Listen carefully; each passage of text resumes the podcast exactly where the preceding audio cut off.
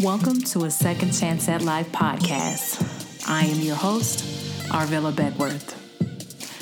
I help women who've been confronted with life's challenges turn their experiences into an opportunity at a new direction in life. Each week, you will hear motivating stories, life changing interviews, along with actionable tips and strategies to doing life over again. Now, let's get the show started. Welcome to a Second Chance at Life podcast.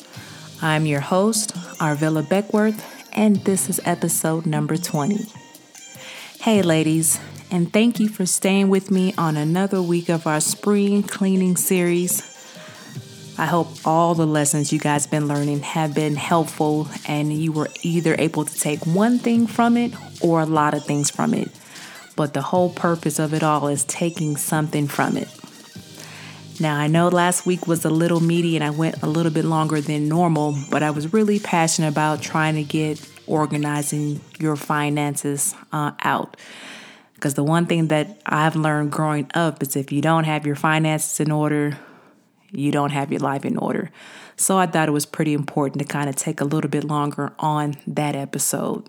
So this episode won't be as long because it's pretty much almost the same as last, but it just kind of giving you an additional resource. So this week's episode is organize your bill paying system. I'm not sure exactly if you're more of a paper person or electronic person, so you'll have to kind of filter out filter filter that out for yourself. But for myself, when I first started off doing finances, I realized paying my bills by hand, you know, envelope, stamp, and where it was going was my means of paying my bill. This was granted maybe 15, 20 years ago, but that's how I paid my bills. I had to lay all my bills on the table, and if they had an envelope that came with the statement, I used that envelope, got a stamp, and just mailed them off that week. But now with technology, you're able to pay your bill online either directly to that particular uh, bill or you could actually go through your bank and pay it. And that's what I want to talk about today. Find a bill paying system that works for you. Either you're still the one that enjoys sitting down and writing that hand check, if you are that person, I'm not teasing you, but if you're still that person that loves to write the hand check, do so. Just make sure you have a system, making sure you mail them out in time. Because uh, I know a lot of businesses, they want you to mail at least three to five days before your bill is due.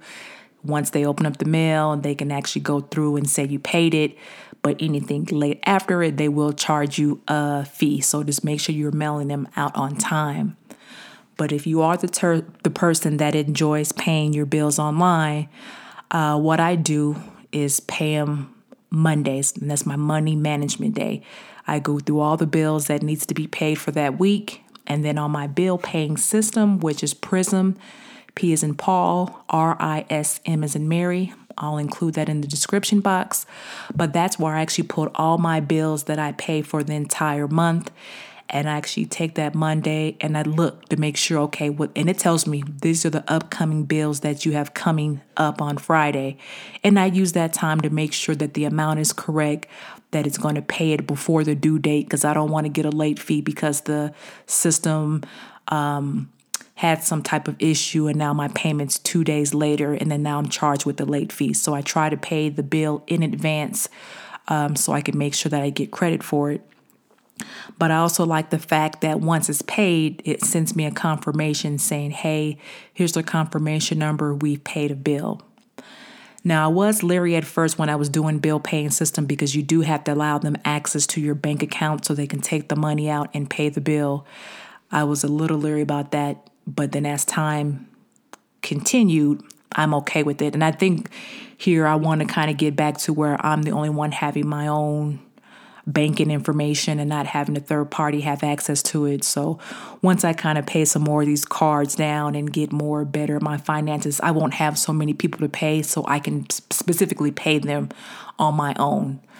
Um, If you don't have a particular bill paying system, also check your bank because I know with different banks, they have an option where you have your account information, but then like the next tab or two over, they have an option to pay bills, um, online bills. It has something with bill pay in it, and it allows your bank to actually uh, pay the bill for you. And usually you can type in like the first three to four letters of a certain word, and then your bank will have a list of businesses that they actually already have access to, like their account information. And, like, for instance, our mortgage account was on it. So, once we typed the few letters of our mortgage account, then our bank was saying, yes, we do have their information, their routing information. Um, we can set up online payment where we can take take your payment directly from here and then pay them directly. So that was a great option because it wasn't like a third party that I had to go through to pay the mortgage. I just went straight directly through my bank. So make sure you check that option as well, or check with your local banker and see that if there is an option for your bank to do the online paying if you do not want to do a third party uh, company to pay your bills. The one thing that I know uh, it does for me is that it does save me time each week, knowing once I can see it in front of me exactly who I have to pay and on what date.